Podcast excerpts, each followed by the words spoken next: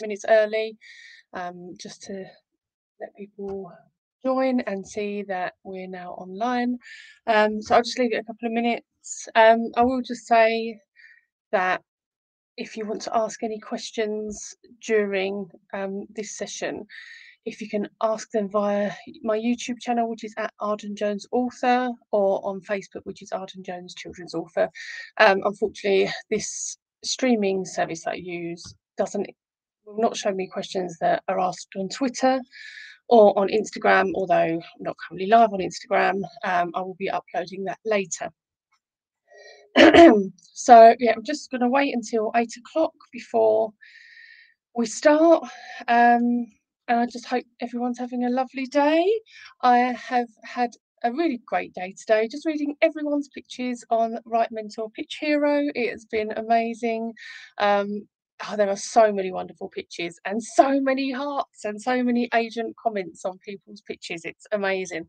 Um, so if you are one of those that are getting hearts and comments, then massive well done. And if you're not, you there's still time it's still going on tomorrow so i'm still there here keeping my fingers crossed for you um and it's just it it's such a wonderful experience i feel like this pitch hero this time is just we've on actually on like the Write Mentor hub it's just so it's it's just brilliant everyone's loving it and everyone's enjoying themselves everyone's so supportive um so yeah, so that's what I've been. I've been keeping an eye on that today. Um, a lot of people that I know uh, are on there with their pictures, and they're so good.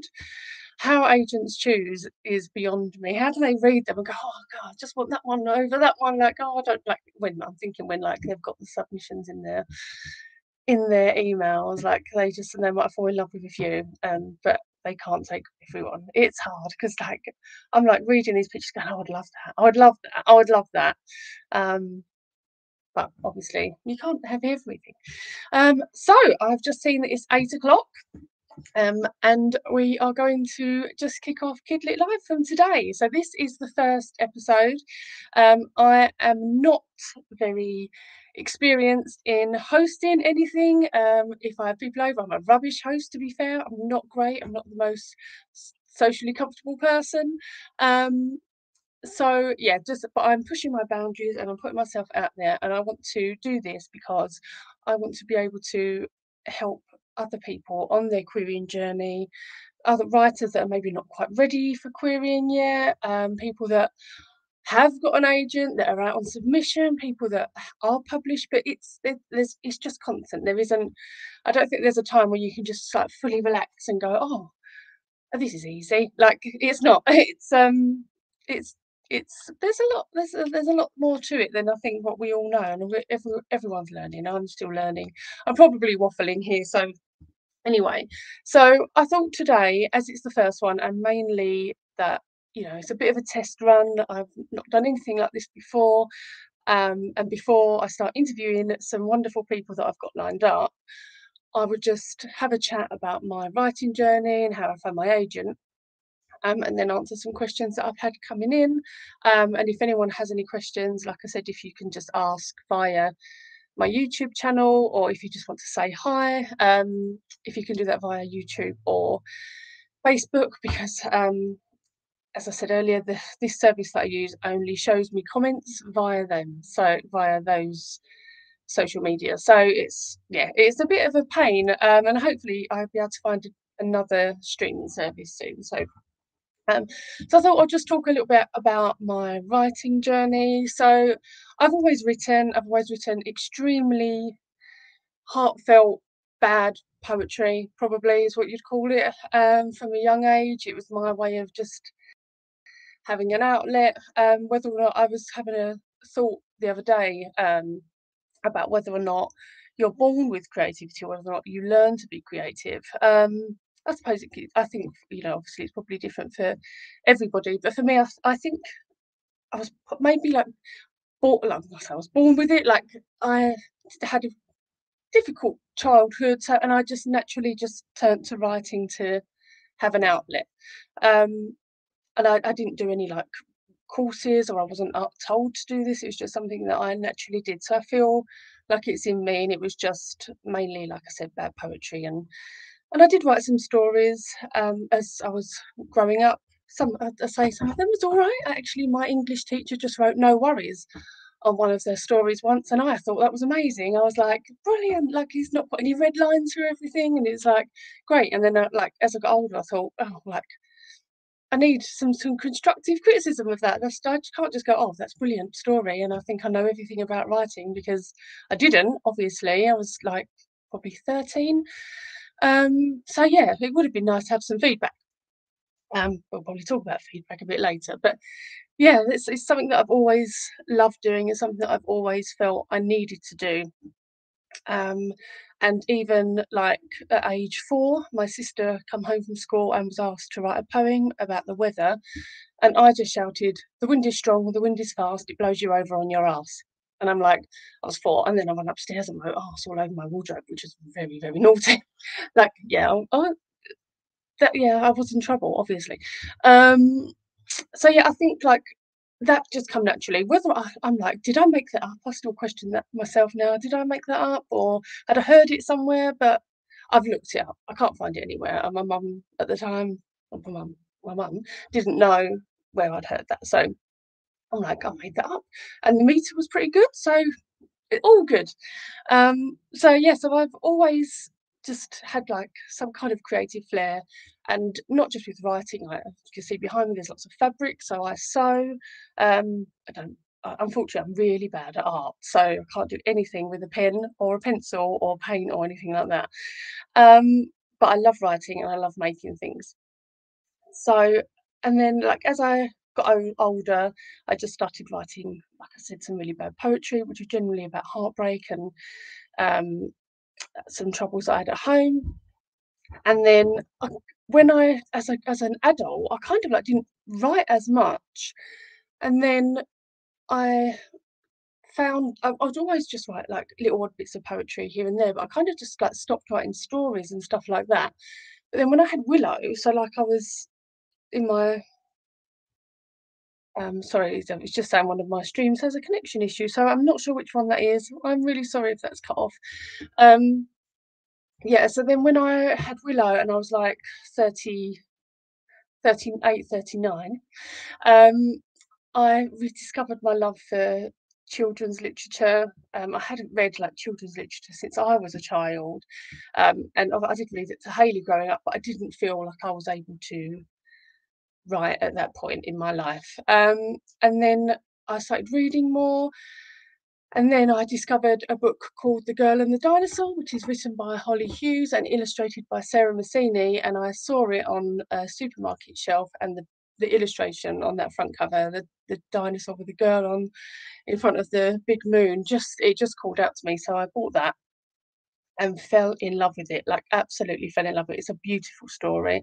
Um, if you haven't read it, I I definitely recommend reading it.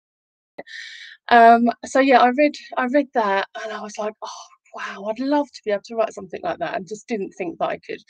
Um, yeah, a working class background, not a great start in life, not you know, I just had I didn't think this was something that was accessible to me. I thought you had to have like a master's in creative writing, um, and have, have a, like a middle class background. I just just didn't think that someone like me could do that.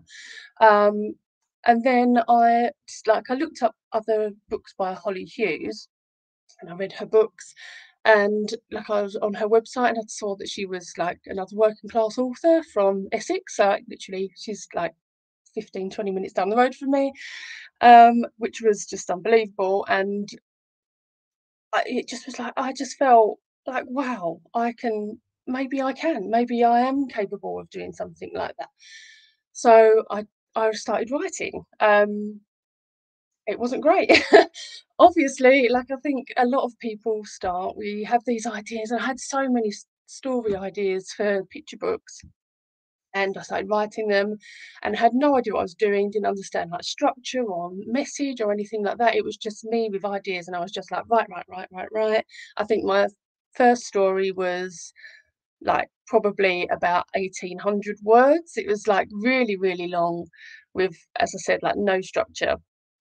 and I was like, how do I get this published? So Google how to publish books, and it was like you need to get an agent, or you can send. There's some publishers that accept submissions, so I was like, I'm going to send it out.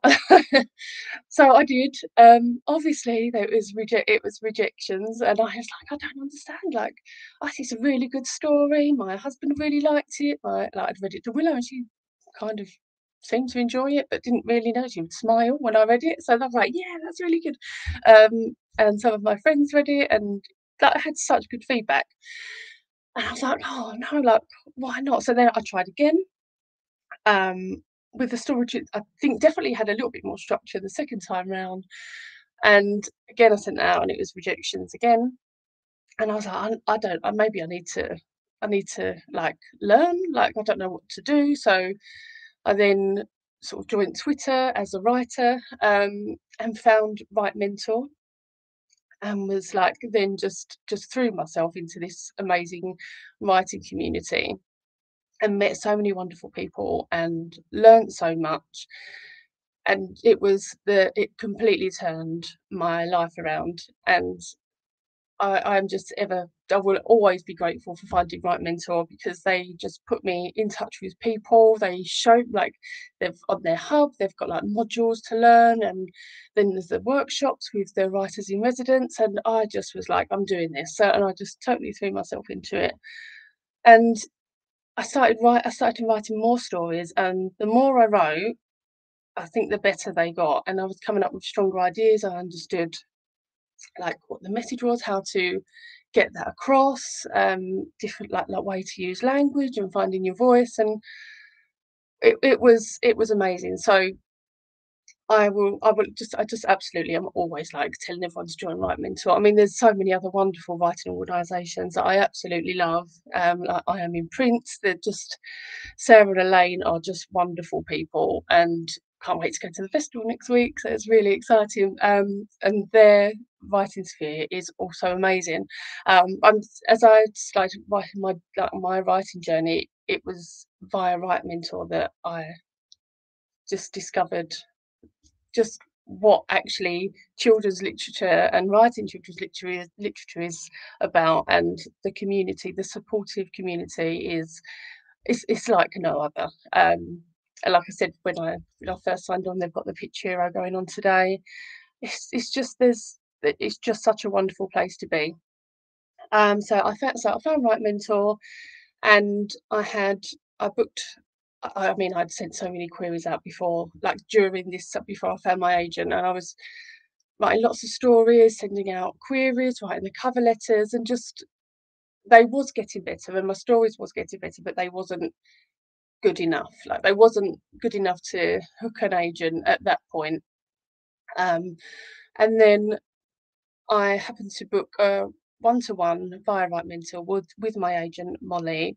Um, I booked Molly because I'd heard such lovely things about her from two of my writing friends, um, uh, Jess Bleakley and Chris Modafferi, and they said like she's absolutely lovely. That like I think Chris had know, known her via being an editor at Scholastic, um, and Jess had had a I think a one to one or she'd submitted. I think she'd submitted to her before. She said she was just absolutely lovely. So I just couldn't wait. I was like, I'm gonna book I'm gonna book a one to one with her. And yeah, we just we just kind of hit it off and just got on really well. She loved my stories, thankfully. Um, so the stories I subbed in, it was um, the unicorns, um, the pot monster, and Nan's shirt and yeah so she gave me some feedback and i done some work on that and then we sent it to her and then it's like a month just over a month later had like a an email which said can we chat? And i thought this is not normal. Like this doesn't happen. It's usually just like oh a rejection or or like you want to ask for more but just saying can we chat i was like i've never had anything like this before. And it was the two days or the day before the I Am in Print Writer Festival, I had other one to ones. And Molly offered me then, and because of the relationship that we had on our one to one, I just knew that we would just get on and it would be something that we could, it was a relationship that I know will be a happy and supportive one for the rest of the rest of our lives if we're both really lucky. So and, and our writing my writing is good enough to stay with her and get some um, publications. So yeah, I was just meeting her there and via Write Mentor because of Write Mentor being who started it all off for me in a way, just is this a little bit extra special for me. Um, so that's how I found my agent. Um, I don't. I had a couple of questions which was quite similar in, in about like what is it like working with an agent and uh, it's it's one it's brilliant it's wonderful um they're they're your champion and they uh, they want you to succeed like so working with molly we we generally it's just via email usually and we've had a couple of like zooms and stuff but most of it is via emails like back and forth but i'm out on submission at the moment. Again so i had a first submission which was okay. I had some really good feedback and i would say that feedback when you're out on submission you actually generally you tend to get more feedback. So when you're querying it's either like most of the time you'll just get like a form rejection and sometimes you get something you might get something nice said to you but most of the time it's just a form a form rejection. Um, but when you're out submission you actually get some feedback from publishers which is i found really really helpful to look back at um, when i'm trying to work on my stories. So it, it, it would be is really really really helpful. Um, so I'm out on submission again. So I'm keeping fingers crossed. It's been a while and I haven't had any news. So I'm thinking no news is good news anyway. That's what I'm hoping. And I'm manifesting that. Um, so I thought I will, because I, I've set up this, I'm thinking trying to get the Kidlit Lives to be sort of 15, around 15, 20 minutes, because I know that if you want to catch up on it, sometimes it's quite hard to catch up on something something that might last like half an hour. Um, but as I can see, I've chatted for 15 minutes already. But um, that was just basically to introduce Kidlit Live and a little bit about me. Um, so I thought I'd answer some questions that I had come in, and I've had I've had quite a lot. I've had more than more than I expected. Um, so I have so a question that had come in is I have a general question mark on Kidlit that floats around in my head, proving really difficult to nail down. It's around the idea that writing a decent children's book seems to have never been more within reach in terms of the resources and support available for writers to develop craft. And yet the chances of it getting into children's hands has never seemed more distant in terms of the publishing industry and the investment required for both traditional and self-publishing. So the question that they have is, is this notion actually true? Um, I'm just gonna have to sit, a cup of tea, so I'm just gonna have a quick sip of that. Um, so personally, I don't really know too much about self-publishing. Um, I'm really sorry. Uh, so I'll probably I'll just chat a little bit about what I know about traditional publishing. And I I think yes, it's harder at the moment. I think when when you're talking about querying, I think agent submissions are like at an all-time high, and I think that's been like since the pandemic. A lot of us turned to writing. I mean, I was one of those, but it wasn't because of the pandemic. Like I was just it just happened to be around that time. But I think a lot of people did start writing during the pandemic. Um, so their submissions have got higher. Um, and now they've their slush piles are bigger. I like to say treasure piles because I think there's some treasure hidden in there somewhere. Um, and because I think you know years ago it would be their slush piles, treasure piles would be just stacked manuscripts up at like getting higher and higher and now it's in emails which makes it in a way more accessible and quicker. And you know with i don't know about you but I, I when i was querying i was just like sending out queries generally a lot. Like i would find the agents that i wanted like i would would fit my work and i would just send like submissions to them. I did i know some people that maybe only do like two or three at a time. I'm just like i sent loads. Out um uh, I'm quite impatient, which is not good when you're a writer because publishing is really slow. Um, so yeah, and I it, it, I get anxiety, so I'm just like I want to get everything done qu- quickly, so I don't just go over it in my head over and over again. Um, so I think yeah, so during the pandemic, their emails probably just was like out of the window. And I think, you know, it's getting higher and higher now. Like you see an agent's open submission and then they'll say uh, they've had like like 200 submissions in the space of like a day or two. And it's just like how they're getting through that. It is beyond me. So I think in terms of getting an agent at this time, it's harder. They they do have a lot more submissions to go through. Um, and they have to be careful how many people they take on because the more people that's writing, the more people will be writing a similar theme. So they're not going to take someone on that they've got very similar already on their books. Um, but I think to in order to get an an agent to notice you, the main thing, like the first thing you want to be thinking of, obviously the stories are the most important. But to get order to get them to read the stories, you need a really good cover letter to to stand out because that's going to be read first. And they'll see them ideas. And if they love them ideas, then they're going to want to read on. If they think that idea isn't for them, then they're probably not as likely to read the story if they think, well, that doesn't fit what they're looking for at the moment. Um, so I think because they're so busy, they've probably not got that amount of time to read all their stories. So that cover letter and getting that idea across getting getting a hooky idea and getting that to show in your pitch and your cover letter is really really important. A lot of uh, like editors and agents are reading like in their own time outside of working hours in order to just keep on top of everything.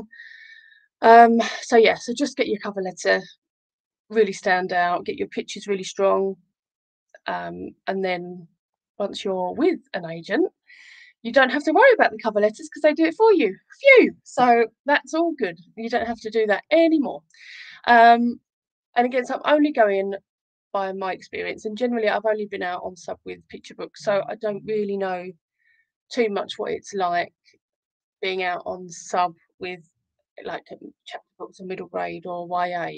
Um, not yet. So I have written a chapter book, and I'm currently writing my young adult novel um, but I've only really like currently got experience with the picture book tradition, like going out on query and submission with those. Um, and I would say once, you, if you do get an agent and then you're out of submission, I would also then I do think it's harder. Again, I like agreeing with what you've said. I think it's harder because, and especially at the moment with the cost of living crisis, that's been given us some like reasons as to why my some of my stories haven't been taken on um, because of the cost of living crisis and being a debut author. So that I think that can that's quite hard to take, especially I think as we've I don't know how true it is, but I've heard that you know publishing is doing so amazingly well even at this time. So it's it's hard. It's a hard it's a bitter pill to swallow, I think, because you know we're constantly trying and as a debut it's harder to break it's harder to break into that market especially with picture books um, but it all comes down to sales. So you might find that an editor absolutely loves your story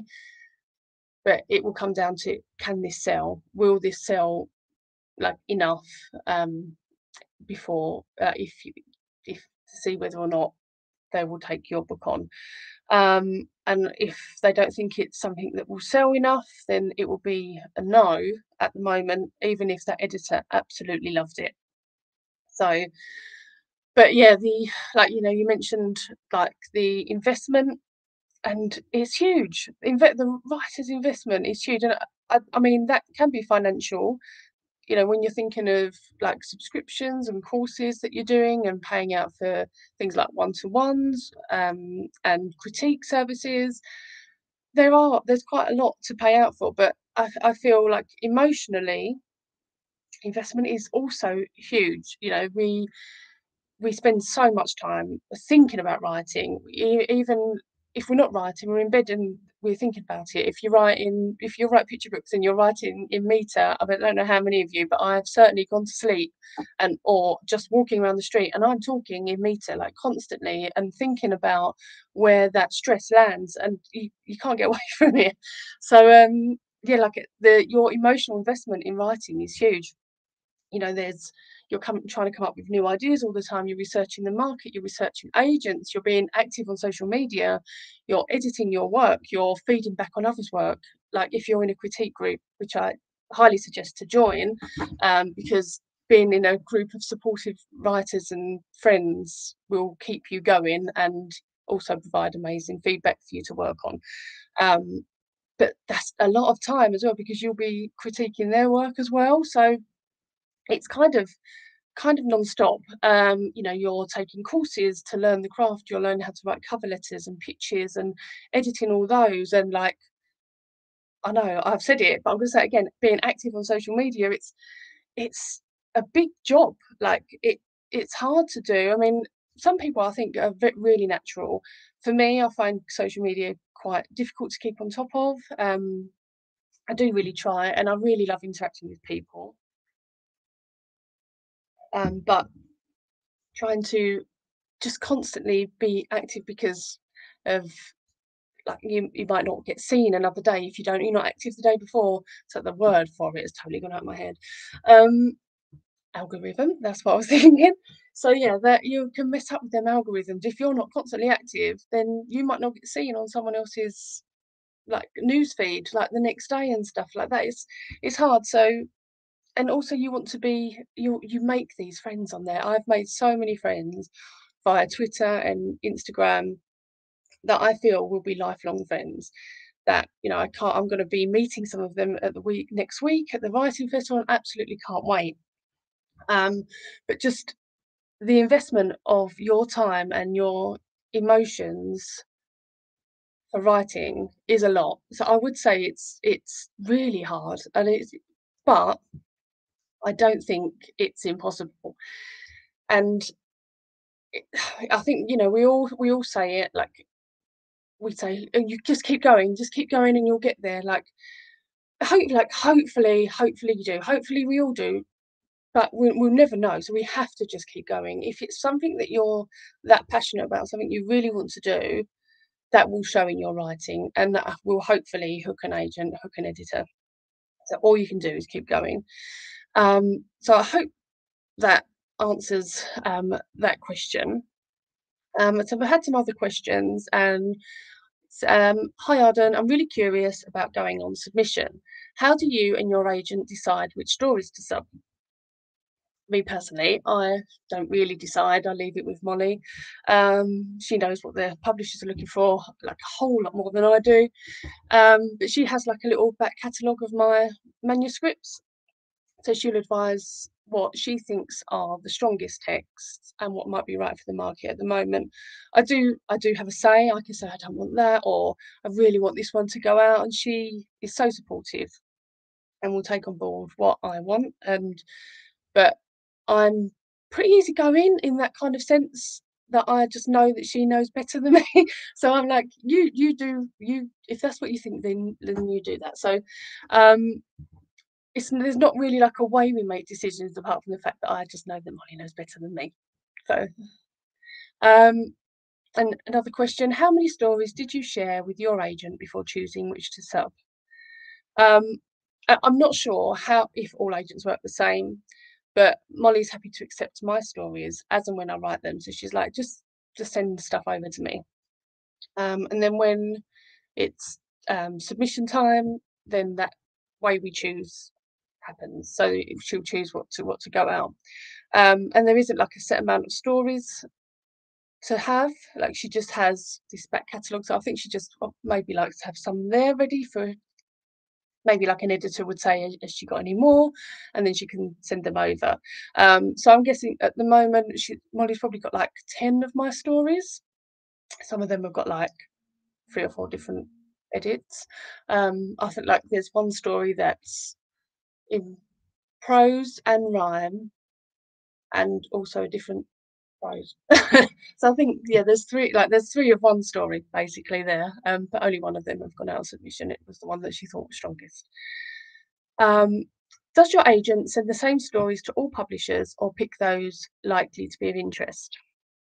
Um, well, I don't, I didn't check this time round, but on the first round of submission, um, Molly said that she was going to do a blanket submission to introduce me and my stories to um, to all the publishers. So, and there's not been a chat about doing it differently this time around. So I'm just assuming I've just gone out to all publishers. Molly, if you when you watch this, you can let me know. um, it's not something I've, I haven't worried too much about. So, um, but yeah, I think I think it's just another blanket submission. Um, does your agent sub one story at a time or a selection? Um, a selection. Um, so currently at the moment, I'm out with four. I'm out of submission with four picture book stories, and one publisher has got a rewrite as well as those next four stories. Um, so I've had, I have had another question. Uh, we are running. I say running out of time. I can talk for ages. Um, if you like. But I, I did say I was trying to get this within half an hour, but I have had a question.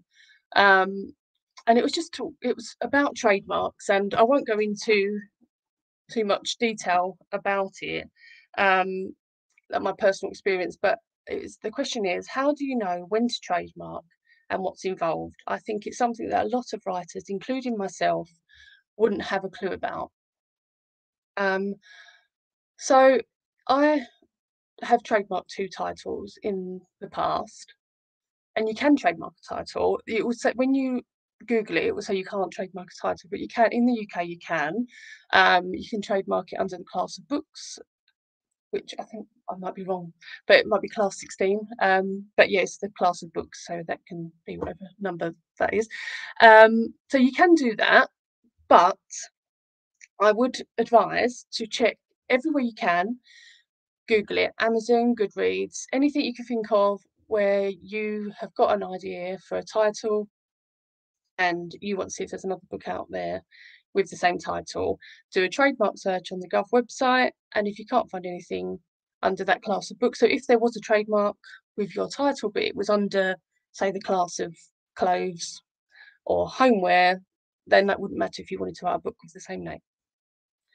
Um, and if you have a title that you think is 100% worth protecting, you are happy to, if needed, pursue any legal action. That's entirely up to you if you want to trademark. Um, but also, and a, mass, a massive, what happens so much is that, and, and this isn't about trademarking, this is just about having a title.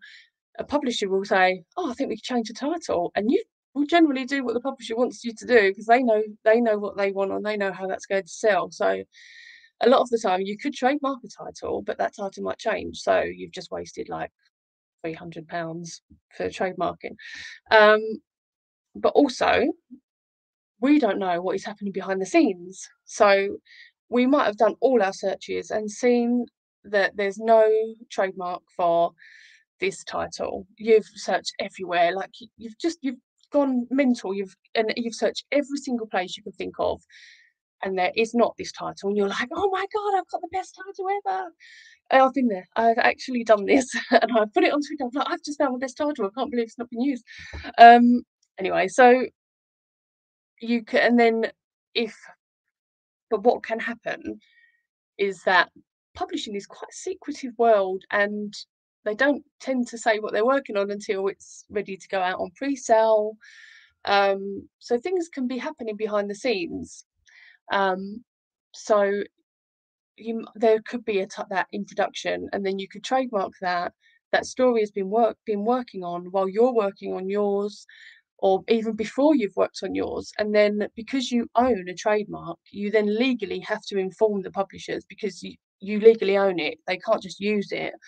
Um, and that doesn't mean you have to uh, like threaten to take them to court, but they do need to know that it's a registered trademark because it's a legal, it's legally owned. Um, and then you can decide how you want to work on that. So you can say you don't want them to use that title if you feel you are capable of doing that. Or you could just make an agreement they can use it, or you can license it to them, or you can just say, okay, it's fine. I can sell you this trademark. There's so much you can do. Um, I would just suggest that generally, if you've trademarked something and you're a querying author, um, and in my experience, I was a querying author, I didn't have an agent, I trademarked um, a title, and in behind the scenes, there was another book going on with the same title, and just as my book was possibly about to be acquired, we discovered there was another book with the same title. But um, I was I this other book was in production. Someone else had spent so much time writing and illustrating it, um, and all I'd done was I'd just done the same. I'd just written a story at the same time, possibly later, possibly earlier, who knows? But we were both we'd both just written a story. So who who am I to say I don't want them to use that? It's like it's just not fair. Um, so we have just come to an amicable agreement, and we, I think everyone's happy. So it's I would never like have, made any like awkwardness going on there. So and that but that's just my personal opinion. It depends how close you are to your story. If you feel like trademarking is something you really want to do, um, but personally, if if I went back in time now, I wouldn't I wouldn't trademark. Um, just because that was a whole lot of stress that it didn't need to happen. Like if I hadn't trademarked it, I would have just said, "Oh, fair enough. There we go. That story's a different. It's just got a different, the same title, and I just have to do a different one." But because I legally owned it, I had to do something about it, and it was just a whole lot of stress that didn't. I didn't feel needed to be there. Um, so I just personally, I, I just wouldn't do it. And two people, and because especially with titles, they often a lot of play on words, so other people can come up with it. So in fairness, for me, I didn't think it was worth like doing any legal action because we're both just two creative people that have written a book with the same title and same character and they deserve it. Like it's just it's like uh, my book wasn't any better than theirs or anything like that. So I didn't feel the need to do any any legal action. I so personally, I I don't I wouldn't trademark again unless I had like a massive seller like the Gruffalo, um, and then I think that would just happen. But um, personally, um, I don't I don't feel the need to do that. Um, I mean, I suppose if, on the other hand, if like my if my book had been acquired and had got uh, so much work on it, and it was both they was both at a similar pace in production, then no one knows what would happen. That would be down to the publishers. But for personal experience, I would just happily go, okay, like this book is just the same title. I'll just write a different one, and without any worries about any legalities or anything like that because it's a whole lot of stress that you don't need. Um, so that's that's about trademarking. Um, so I'd love to know about um, comp titles when it comes to picture books. Should they be included in the pitch or the cover letter, or are these more relevant for chapter books, middle grade, or young adult? Um, so first, I'll just chat about what a comp title is because I'm not sure not everybody might know what that term means. So comp means comparison titles. Um, so you'll so other books, TV shows or films that have a similar theme to your story. Um, so for example, one of my stories, Danceosaurus, is about a dinosaur finding happiness in being himself would fit well between Perfectly Norman by Tom Percival and Strictly Come Dancing. Um, it yeah you can use tv shows try and make it relevant you don't want to be using books that were like so many years old they want the agents and editors want to know if you know the market now if your how your book would sit in the current market. Um you don't always have to use comp titles i'd say that's a personal you know that's a personal thing to you. Um but I do think they really they do show that you have a good understanding of where your book would sit in the market, um, and it will give the agent or editor an idea of the theme or the tone of your story. Um, like an agent is just is not going to not be interested in your story because you haven't written a comp title. Um, it will be about if they love the pitch and then and then if they love the story. So I would say if you don't have comp titles, it's not going to be the worst thing. And if you do, like great like it's entire it's entirely your decision um but i do think that if you understand the market and you know where your book would sit it's a good it's a good thing to use to help agents and editors also understand that you know where that sits um and where to put them when you're querying I would always put the comp titles at the start. This is again, it's all it is personal preference. I would put them at the start of the pitch, and that pitch would be would make up part of the cover letter. Um, I wouldn't put I often write my pitches on my story, but then if I was querying that, I wouldn't have them on the manuscript. It would just be within the cover letter, but I have them on the stories as I'm working because I feel it can help me just stay on track. So, like, often I write a pitch and it'll be like the character is this, and this is their problem, and this is their resolution. And then if I feel like I'm just going off on a tangent because I'm not always a massive plotter, I'm a bit of a what can I say, planter or a potter, like um, a patter. I don't know.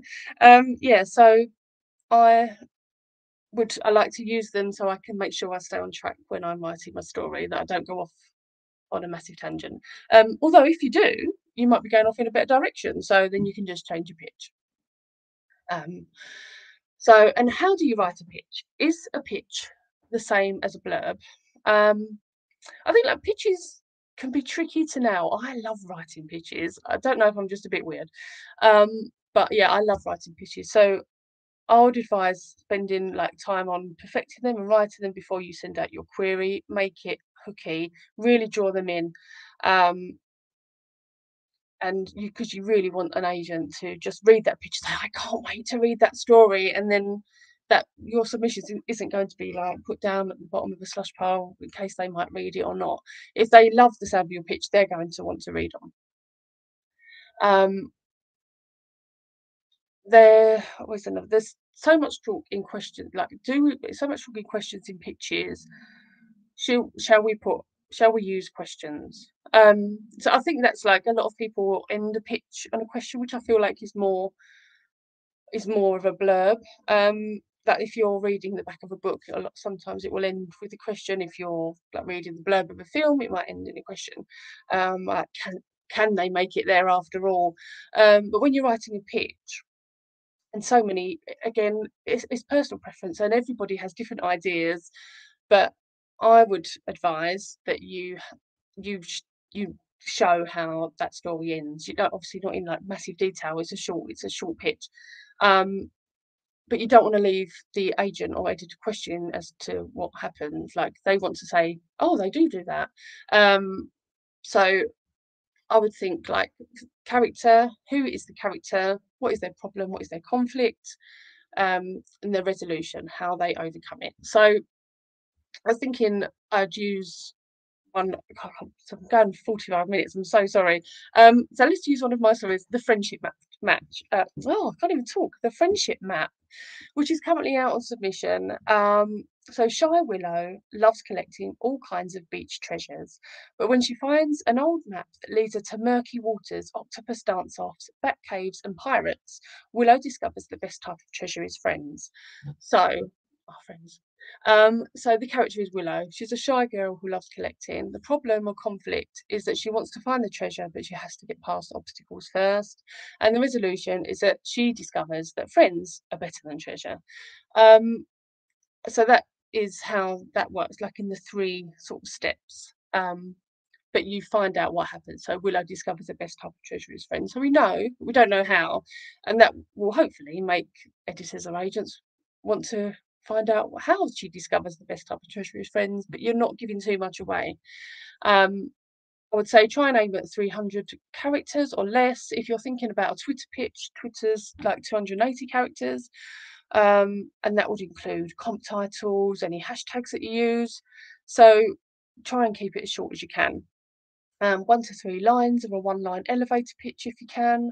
And if you're writing the pitch on a cover letter, maybe include the word count in there because it could be they love the sound of the pitch. Oh, sorry, there's another connection issue. I hope I hope that it's okay. Um, I'll check this after. Um, so where was I? Oh, I forgot where I was now. Um, as if this is often what I do. So um, yes, cover letters, sorry. Uh, so you're writing the cover letter and the pitch in there. I would write the title, then I write word count, and then I write the pitch. Um, you can have like a one line ending, like this is a story about friendship, or this is a story about finding uh, being happy in yourself, you know, and things like that.